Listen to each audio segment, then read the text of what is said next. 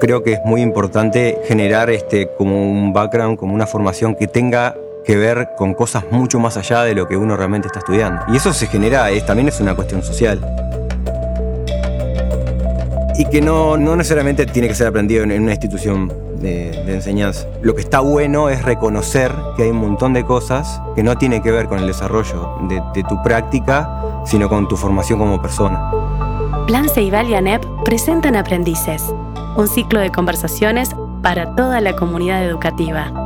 Una producción de Red Global de Aprendizajes. Te invitamos a mirar los episodios en el canal de YouTube de Plan Ceibal o en nuestra web aprendices.edu.uy. En este nuevo episodio de Aprendices nos encontramos con Santiago Barreiro. Se define fotógrafo y narrador visual oriundo del departamento de Rocha, considera que su lugar de origen lo ha marcado de manera profunda en su vida. Con experiencia tanto a nivel nacional como internacional, Santiago analiza su trayecto, repasa sus inicios y su pasaje formativo. Vamos a escucharlo. Bueno, Santiago, primero que nada, bienvenido y muchas gracias por también por prestarte a este experimento, a esta conversación. Eh, bueno, es un gusto para nosotros también poder estar contigo hoy conversando. No, bueno, eh, gracias a, ustedes. Nada, es, una sorpresa, un poco un, gusto, un honor, este, habiendo conocido el ciclo anterior, estar acá. Gracias a ustedes, sobre todo, ¿no? Está bueno. Santiago, una pregunta que es la que organiza un poco el, eje de las conversaciones, tanto en esta, en esta, lo que va a ser esta temporada, lo que fue la anterior, y, que nos pareció que, que está súper bueno, es esto de pensar eh, y, tratar como de diagramar contigo esta pregunta de cómo te definís. La pregunta como hablamos en el, en un poco, vamos a hacer un poco terapia, me parece, ¿no? Por lo menos yo lo siento un poco así, está bueno, es diferente. Em, es, em, es una pregunta, por lo pronto para, para mí es, bastante compleja, un poco esta mañana venía pensando eh, al respecto, y tiene como como dos patas, ¿no? Este, un poco la, práctica y, la, asistencial. O sea, en la práctica soy una persona este, del interior de Uruguay. Siempre digo esto porque de alguna manera es raro, pero siento como más identidad eh, de mi departamento, que es Rocha, o mi ciudad natal, que es, La Paloma, que del Uruguay. Eh, no me preguntes por qué, capaz que tiene que ver con, con el, no sé, con el ser del interior, con, todo lo que uno a veces este, tiene que transitar para salir adelante, salir adelante, bueno, desde un punto de vista como exitista es, complejo. Pero, pero sí, venir a Montevideo, este, encontrar trabajo, desarrollarse, este, desarrollar una carrera. Entonces, este, todo ese esfuerzo también hace que, te arraigues un poco a, tu, a tu ciudad natal. Entonces, creo que sobre todo rochense y bueno, fotógrafo, ¿verdad? Sobre todo, más que fotógrafo, narrador visual. Creo que en los últimos años he estado un poco reflexionando al respecto, porque es, eh, abarca un poco más que, la fotografía en sí misma.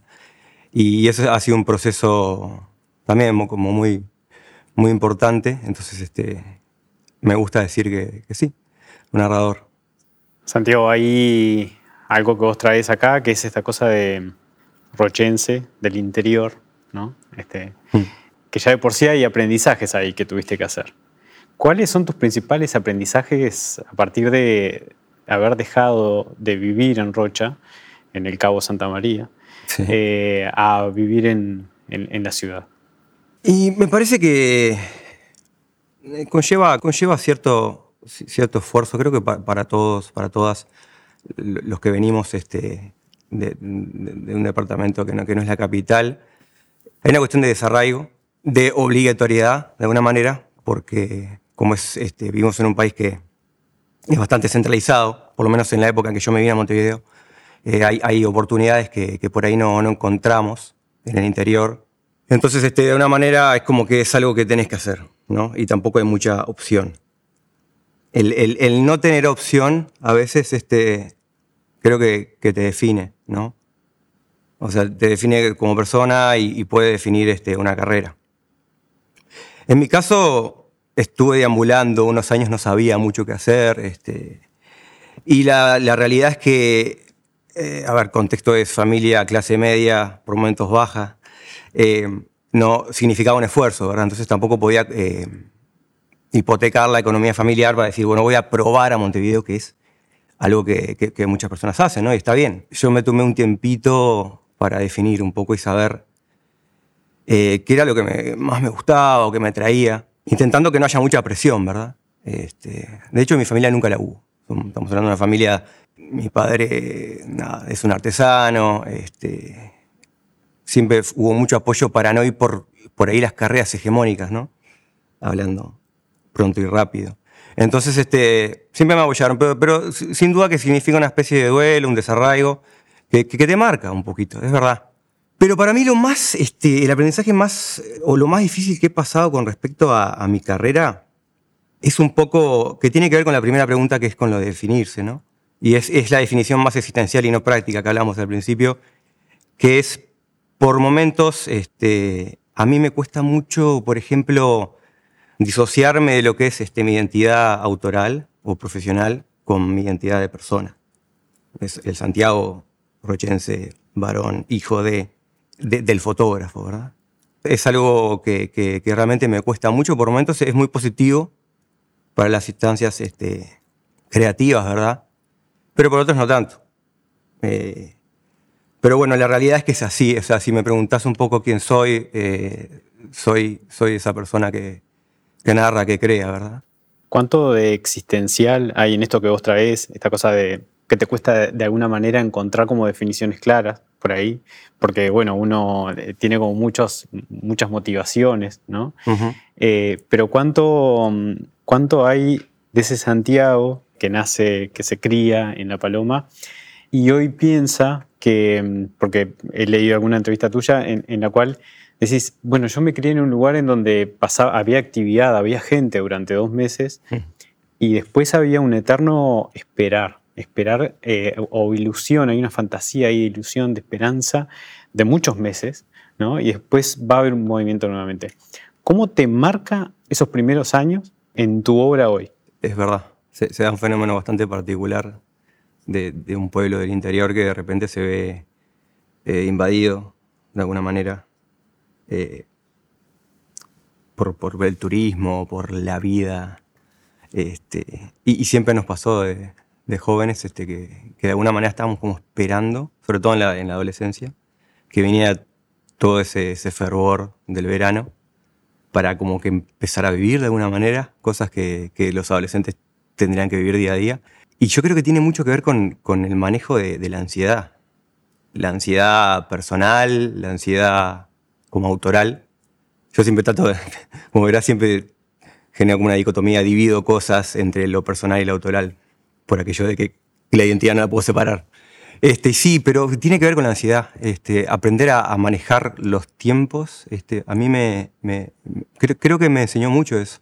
Eh, y, siento que es algo que, por ahí no, no, pasa tanto hoy en día, esa, esa cuestión de, saber esperar, ¿verdad? Sobre todo a nivel de, la carrera de autor, ¿no? O sea, del creador o del narrador. Me parece que, hay tiempos que están buenos madurarlos y, eso de vivir esperando en, en el pueblo interior, de alguna manera, marcó una pauta, ¿no? Diseñó una estructura de, paciencia, si se quiere, que me ha servido un montón. Hay una obra tuya que es Pueblo Ballet, que uno la ve y dice, estas tomas son imposibles. Pero uno también eh, en una segunda mirada ve o, puede este, intentar ver dónde estuvo ese momento de, captar ese momento eh, desafiando la gravedad ¿no? del bailarino o de la bailarina eso también empezó en ese momento de esperar eh, eh, en Rocha. No empezó en Rocha, pero, pero tiene que ver con el saber esperar. Que de hecho toda la, carrera de la, fotografía tiene que ver con saber esperar. No tanto por aquel momento decisivo que decía Cartier-Bresson en cuanto a la fotografía que se puede hacer en la calle, más instantánea, ¿no? Me refiero a él porque, porque yo en realidad justamente no hago ese tipo de fotografía donde, donde el momento decisivo prime y sea lo único, por ejemplo, en esta obra que mencionabas, este, la espera era vital. Más allá de la parte técnica de la explosión y del, microsegundo que, el artista o el artista te tiene en el aire, era mucho más fuerte la espera de, la, de lo que iba a pasar cotidianamente, ¿no? de esa otra contraparte que había en ese proyecto que, era, que eran las personas y los seres humanos, los montevideanos, en, en su devenir cotidiano. Ahí es donde está la espera, la paciencia eh, del fotógrafo.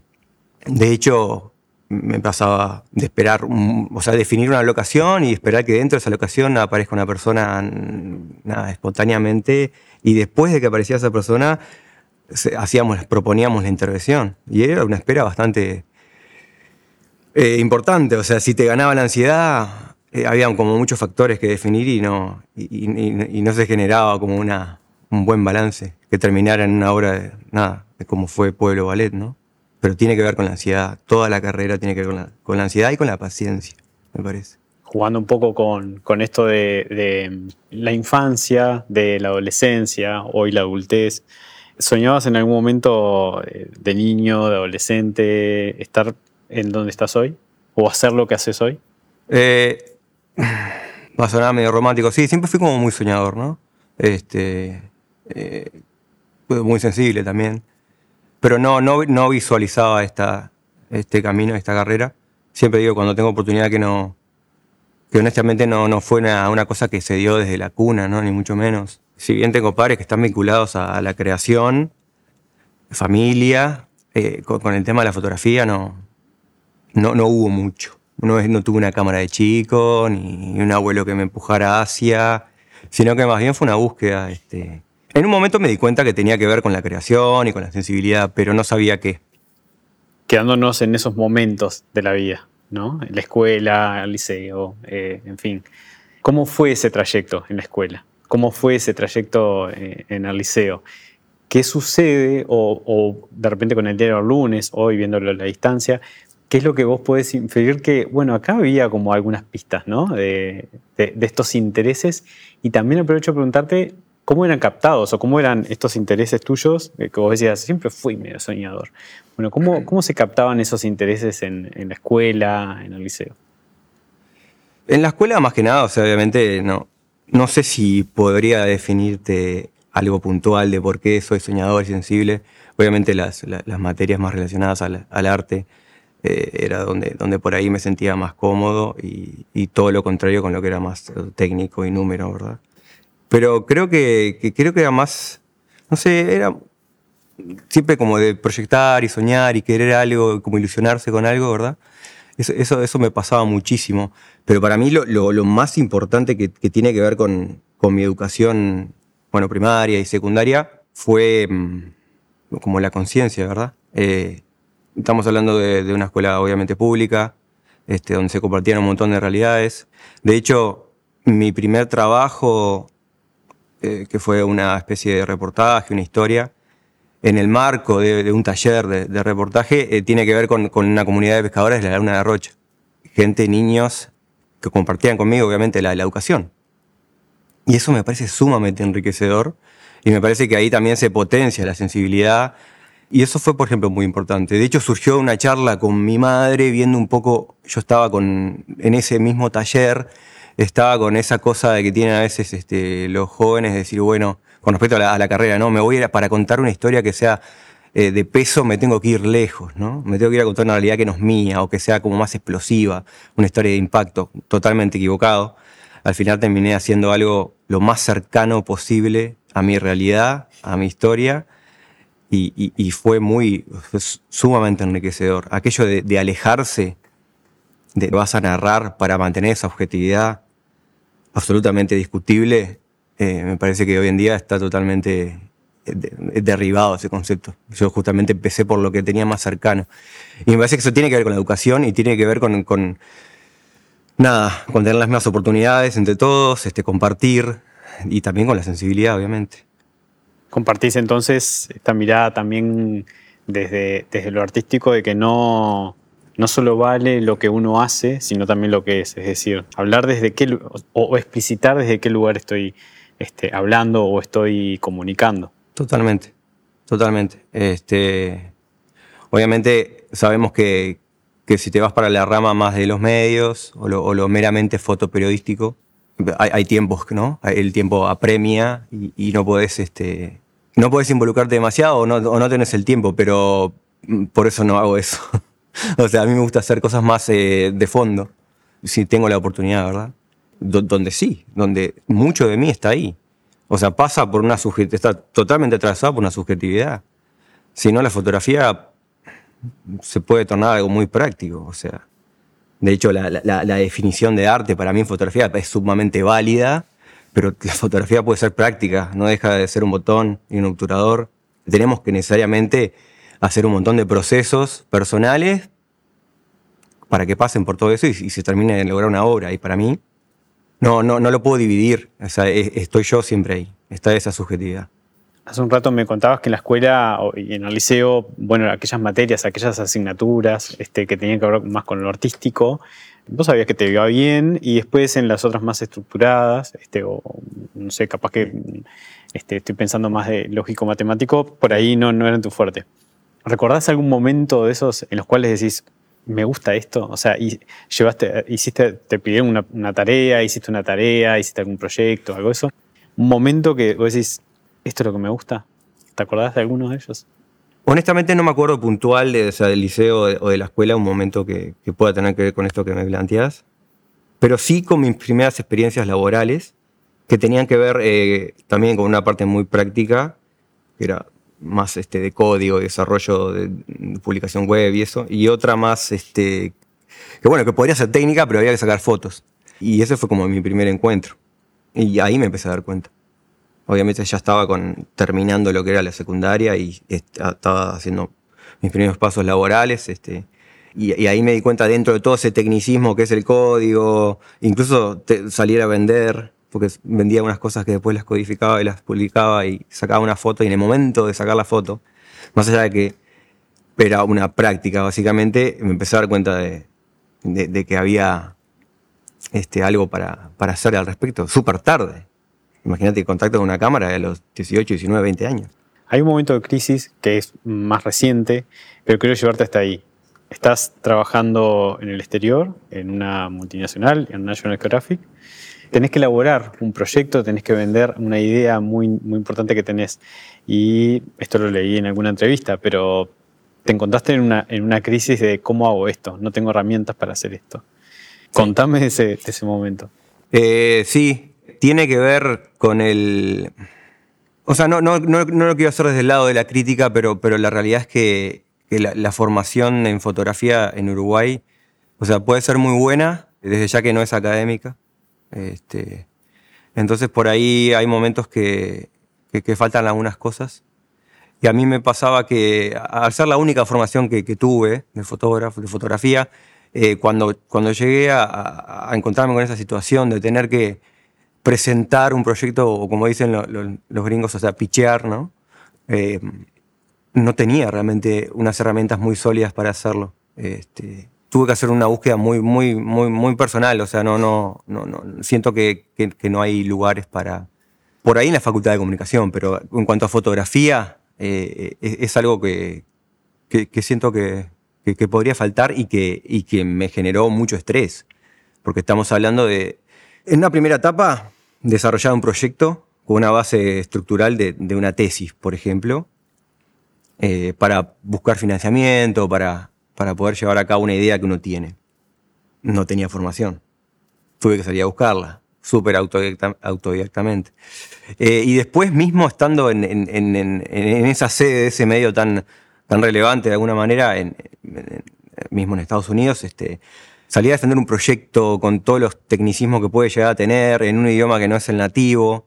Fue un momento de, como de mucho estrés. Este, por suerte hoy un día está cambiando y, no es que nosotros tenemos que saber el inglés perfecto para salir a defender nuestras ideas, sino que esos mega medios están entendiendo que, que está bueno este, poder defender tus ideas este, en, tu idioma nativo. Entonces eso, si me hubiera pasado en el momento que, lo hice, me hubiera quitado mucho estrés. Pero realmente me sentí con, me sentí con pocas herramientas y no, y, no es que le quiera echar las culpas a nadie, simplemente es, una puntualización sobre algo que, que por ahí este, estamos un poco flacos me quedé pensando también, vos decías, no quiero ser o crítico, no quiero desde la crítica, ¿no? o echarle las culpas a alguien, ¿no? Mm. Este, pero mm, también me quedé pensando, bueno, yo como docente en educación media, en el liceo, también qué, mm, qué cosas podría ser distinto yo como docente y, también para ayudar a, próximos Santiago que están eh, abordando algunas, algunos temas que probablemente tengan que ver con salir al exterior. Eh, y también comunicar ideas. O sea, no es solo la fotografía, la fotografía como producto o como, como medio de comunicación, sino, bueno, como, el antes, ¿no? La estructura para poder llegar a, generar la fotografía, a venderla. Eh, ¿Qué podría ser distinto un Darío, este, profesor en educación media, también como para, para ayudar a otros Santiago? Yo siempre hablo un poco sobre no, sé qué lo, lo, que podría hacer Darío puntualmente, pero creo que es muy importante eh, generar este, como un background, como una formación que, tenga que ver con cosas mucho más allá de lo que uno realmente está estudiando. En mi caso, por ejemplo, es la fotografía, pero me parece que hay que generar una, estructura eh, que vaya más allá de eso, de lo que es meramente la fotografía. Este, y eso se genera, también es una cuestión social, estudiando, leyendo, mirando, aprendiendo, charlando con, amigos, con referentes, o sea, y que no, no, necesariamente tiene que ser aprendido en, una institución de, enseñanza. Me parece que, lo que lo que está bueno es reconocer que hay un montón de cosas que no tienen que ver con el desarrollo de, tu práctica, sino con tu formación como persona. Y me pasa porque hoy en día la fotografía que hago eh, es gracioso, pero tiene un 30% de fotografía. Todo lo demás es eh, escribir, investigar, llamar, leer libros que no tienen nada que ver por ahí con el proyecto que te estás planteando. Yo ahora con la pandemia terminé leyendo libros así académicos de, antropología porque tengo una cosa en la cabeza que son durísimos. Pero bueno, me di cuenta de alguna manera que, la fotografía hoy en día va, más allá del del instante ese decisivo de, congelar el tiempo, ¿no? O sea, me parece que eso también le da un, peso importante y, le da la, cuota esa de que hablamos hoy de la, narración, ¿no? De, narrar gráficamente. Es mucho más que fotografía. Entonces, me parece que tenemos que, obviamente, seguir los canales de enseñar a, los niños, a los adolescentes lo que quieren estudiar, si es que lo tienen decidido, pero también incentivar un poco a que por ahí investiguen otras cosas, ¿no? Que todos como formación de alguna manera. Ellos hoy en día tienen la inquietud de, y la tuvimos nosotros, de buscar ¿no? lo que queremos hacer o, aquella pasión súper definida que genera un estrés si no la tenés definida. Y es normal no tenerla, o, o puedes tener dos, o puedes cambiar. Me parece que, está bueno este, dar ese mensaje. Obviamente vivimos en un mundo donde el rótulo y la etiqueta ya no es tan importante. De hecho, deberíamos evitarlo de alguna manera. Este, creo que está, está bueno este, eso, romper, obviamente saber la estructura, saber la estructura, pero, pero después tener la libertad de poder este, reacomodar el cuerpo para, para ir por otro lado. Santiago, estábamos conversando sobre las pasiones, ¿no? Esta cosa de, bueno, ¿de dónde está la pasión? ¿Dónde, cuando nace? ¿Por dónde está? ¿Dónde se esconde? ¿no? Este, o si no está. O si no está. ¿Qué pasa cuando no está? Y bueno, es lo que hablábamos un poco, de tratar de, que no te gane esa ansiedad y que está bien que no esté. O está bien que, hayan varias o que no tengas definido. Está como socialmente aceptado eso de que hay una presión de que tenemos que saber lo que vamos a hacer. Y me parece que está bueno ir por otro camino si tenés que irte a estudiar, a mí me pasó que me tenía que definir, no la pasión, pero tenía que definir qué iba a hacer en Montevideo, porque significaba, obviamente, un gasto, todo lo que eso conlleva.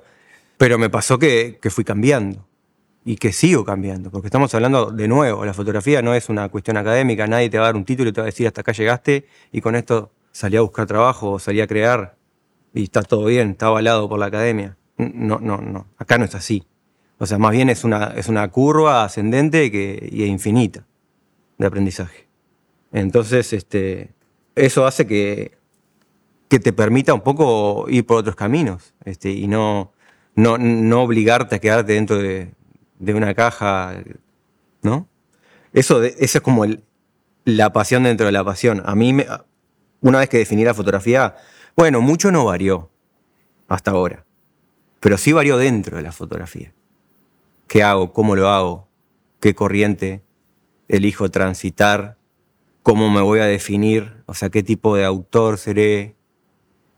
Eso me generó bastante, no sé si estrés, pero como preguntas, un montón de instancias de preguntas de, bueno, si yo estoy yendo por este camino, que por ahí, por ejemplo, puede ser el, documentalismo, y me quiero tomar una libertad que es más conceptual, ¿qué pasa? O sea, ¿quién me va a mirar y cómo me va a mirar? Y yo sentía que a veces que, estaba mal, hice por esos lados. Y eso fue algo bastante interesante en mi carrera que, que, elegí, llevó tiempo, pero elegí, digamos, alejarme de esas etiquetas y rótulos dentro de la carrera. ¿No? Sos este. Los rótulos lo, que, los ponga la, historia después, o, pero a mí me pasó de decir, no. Por ejemplo, tenía, tenía un. En un momento me surgió lo de la, investigación en la danza. Y yo venía haciendo todo cosas de corte documental. Pero tenía ganas de abordar ese tema, esa materia, desde otros ángulos de utilizar los estilos no como lenguaje narrativo en general, sino como herramientas dentro de lo que es mi fotografía, que es para mí lo que son los estilos hoy en día. No son definitorios, son herramientas puntuales, que las puedo utilizar o no. Más bien estoy más comprometido con lo que estoy contando. Si me sirve contarlo desde el lado documental, lo voy a contar del lado documental. Si me sirve contarlo desde el lado del concepto, abordaré el concepto. Estoy pensando también en en los momentos de viaje, en los momentos que has estado en el exterior, ¿cuánto eh, impactan en un fotógrafo eh, en Santiago, en Santiago de la Paloma? ¿Cuánto impacta eso en, la obra y en la vida? Viajar, el, estar aislado, el estar...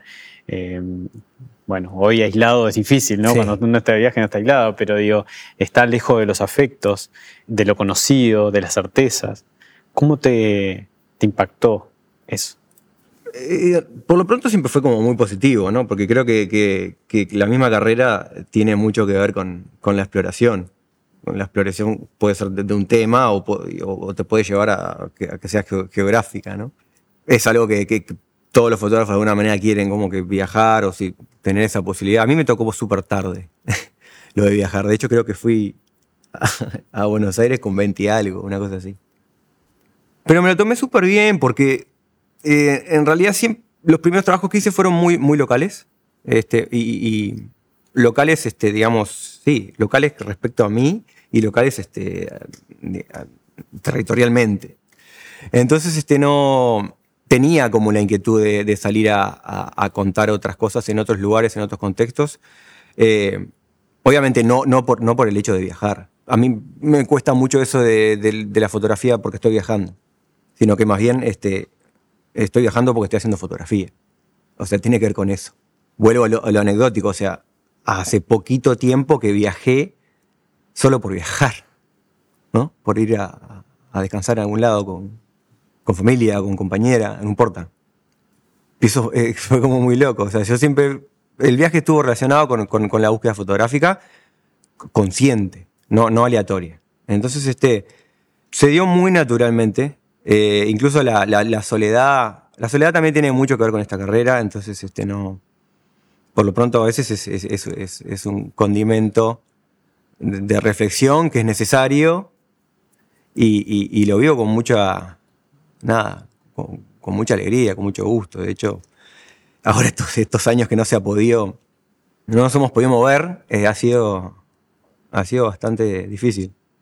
De ahí bueno, surge también Soledad Aislada, ¿no? Este, y mm, hay una intención de retratar esa soledad. También en soledad en, bueno, personas mayores. Em, ¿Cuál fue la motivación, más allá de obviamente la, pandemia, pero cuál es la motivación también que se esconde detrás de, retratar la soledad? Creo que tiene que ver mucho con nuestra idiosincrasia. O sea, Uruguay es un país este, eh, tenemos un porcentaje altísimo de personas mayores este, en soledad. Y, además tiene, era, era muy contextual, porque era el primer mes de la pandemia.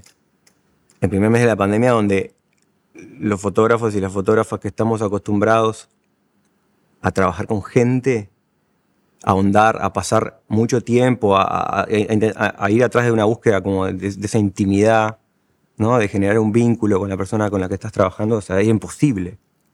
Y quería, y quería abordar un poco el tema de la pandemia desde ese lado, desde algo que ya venía, ¿no? Que es ese tema de la soledad. Por eso es, como redundante, soledad aislada, ¿no? Este, son esas personas mayores que, por el contexto de, la vida fueron quedando solas y que ahora se veían de alguna manera obligados a, aislarse. Y fue, fue un desafío bastante eh, nada, importante porque, de nuevo, eh, teníamos que, tenía que desarrollar un trabajo que tenía eh, a, priori, este, digamos, este, que era documental, en, cuatro paredes y en, dos horas de compartir, porque estamos hablando de personas mayores, en los primeros meses de la pandemia eran personas de riesgo, obviamente tenías que ir con todas las precauciones y no, y no era suficiente para llenar, a ver, ¿cómo decirlo? De nuevo, es eso, nosotros estamos acostumbrados a pasar mucho tiempo con esa persona, para lograr contar una historia eh, real, entonces este era imposible. ¿Qué fue lo que, lo, que disparó eso? Bueno, justamente salir de nuevo de esa caja y decir, tenemos que usar, tengo que usar recursos más, o sea, apelar a la poesía, a otro tipo de narrativas, porque, porque lo meramente documental no era suficiente. Era imposible. O sea, ponía en riesgo a la persona, me ponía en riesgo a mí. Entonces salió un trabajo muy interesante. Eh, de nuevo, cambiando, ¿verdad? Este, aquello de que hablamos hoy. Este, fue un trabajo que si lo ves, prácticamente no, no, tiene mucho que ver con mi fotografía de 2019 para atrás. Otra forma de la que la, pandemia nos, nos puede haber afectado, ¿no? En esto también de los aprendizajes, que si seguimos, ¿no? Esta cosa de, bueno, ¿qué necesitamos para llevar adelante el trabajo hoy. Me da curiosidad, es como una curiosidad que tengo también, hoy día con los medios masivos de, consumo que hay sobre las imágenes, sobre el periodismo, el fotoperiodismo. Y además en ese último trabajo que hiciste, o no sé si último, pero eh, Soledad Aislada, en el cual hay, hay como otra distancia, ¿no? Hay imágenes de drones. ¿Cómo te imaginas también que, bueno, el medio en el que te mueves, que es la comunicación, ¿cómo, ¿cómo ves que mm, ¿cómo ves que vos tendrías que prepararte para seguir, digamos, este, adaptándote al, cambio de ritmos? ¿O capaz que entendés que no, hay que adaptarse? No, no, es que eh, justamente es, estar dispuesto y saber que va a cambiar. Eh, las narrativas visuales con la pandemia, ya es como hablábamos hoy, cambiaron un montón. O sea, las cosas que conocíamos que podíamos, las estructuras que, que teníamos aprendidas y que podíamos desarrollar, eh, ya no eran tan fáciles de desarrollar. Entonces, este, necesariamente tenías que salir a buscar otros recursos. Y está pasando mucho, o sea, a nivel mundial está pasando, ¿ok? Porque, porque no tenemos, no, podemos acceder a ciertos lugares. Ahora, obviamente, estamos un poco más abiertos, pero, pero en su momento era, todo algo nuevo y, y, había que necesariamente utilizar otros recursos narrativos y visuales para poder contar la historia. Y de hecho está pasando mucho en Latinoamérica hay, toda una corriente de, súper contemporánea de, fotógrafas y fotógrafos haciendo un documentalismo que tiene más que ver con un realismo mágico de alguna manera que con lo meramente periodístico. Y, es súper interesante. y justamente es lo mismo que hablábamos hoy, es mezclar un poco lo que es documental con esos guiños poéticos, este, más, de, más de pensado, ¿no? Y no tanto del instante decisivo. Y es súper interesante, es como una corriente, me parece para mí muy rica, olvidándonos de la objetividad y la subjetividad, ¿verdad? Que eso es, eso es una, discusión que podemos tener durante horas. Para mí es, eh, y yendo a tu pregunta, es, es absolutamente necesario. Y me siento cómodo haciéndolo. Me siento cómodo haciéndolo porque ya pasé esa etapa de, sentirme dentro de, una estructura o dentro de un rótulo y querer salir. Y no, y no poder salir porque ¿qué van a decir? O, van a decir que, qué sé yo, no, mira la inconsistencia que tiene eh, la obra de Santiago. Yo intenté ir por otro camino. Finalmente me di cuenta que podía ir por otro camino, ¿no? A mí lo que me interesa es el tema. O sea, lo que estoy investigando en el momento, o lo que estoy, o el concepto que estoy trabajando, no importa, o la idea dramática, como quiera llamarle. Las formas en que lo hago van, van cambiando y sin duda que cambiaron un montón con la pandemia sin duda se puede ver, o sea, se puede ver en los premios internacionales de periodismo, que es algo súper más estructurado, hay, muchos cambios, eh, y se puede ver también en el concepto. me parece que, nos propuso un montón de cosas y, yo honestamente estaba súper abierto a, recibir esos cambios. Santiago, también para ir cerrando, me gustaría despedirme con una pregunta que es bastante más profunda, más existencial. Eh, ¿A todo esto no era existencial? ¿Qué le dirías eh, si podés, podés visualizarlo eh, en este ejercicio de, adulto, este, mirando hacia atrás, hacia el pasado?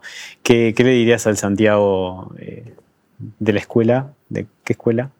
Escuela 52 de La Paloma. Escuela 50, el Santiago de la Escuela 52 de La Paloma. ¿Qué le dirías? Yo sé que dije que me tomé el tiempo y, por ahí aprendí a manejar la ansiedad, pero le diría que, que se tome más tiempo.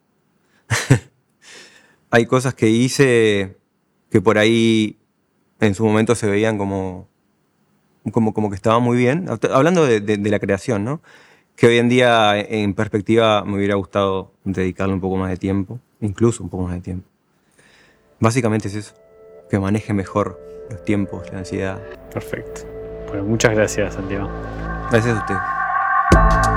Aprendices es la primera serie original de Plan Ceibal y ANEP con la producción de la Red Global de Aprendizajes. Te invitamos a mirar los episodios en el canal de YouTube de Plan Ceibal o en nuestra web aprendices.edu.uy.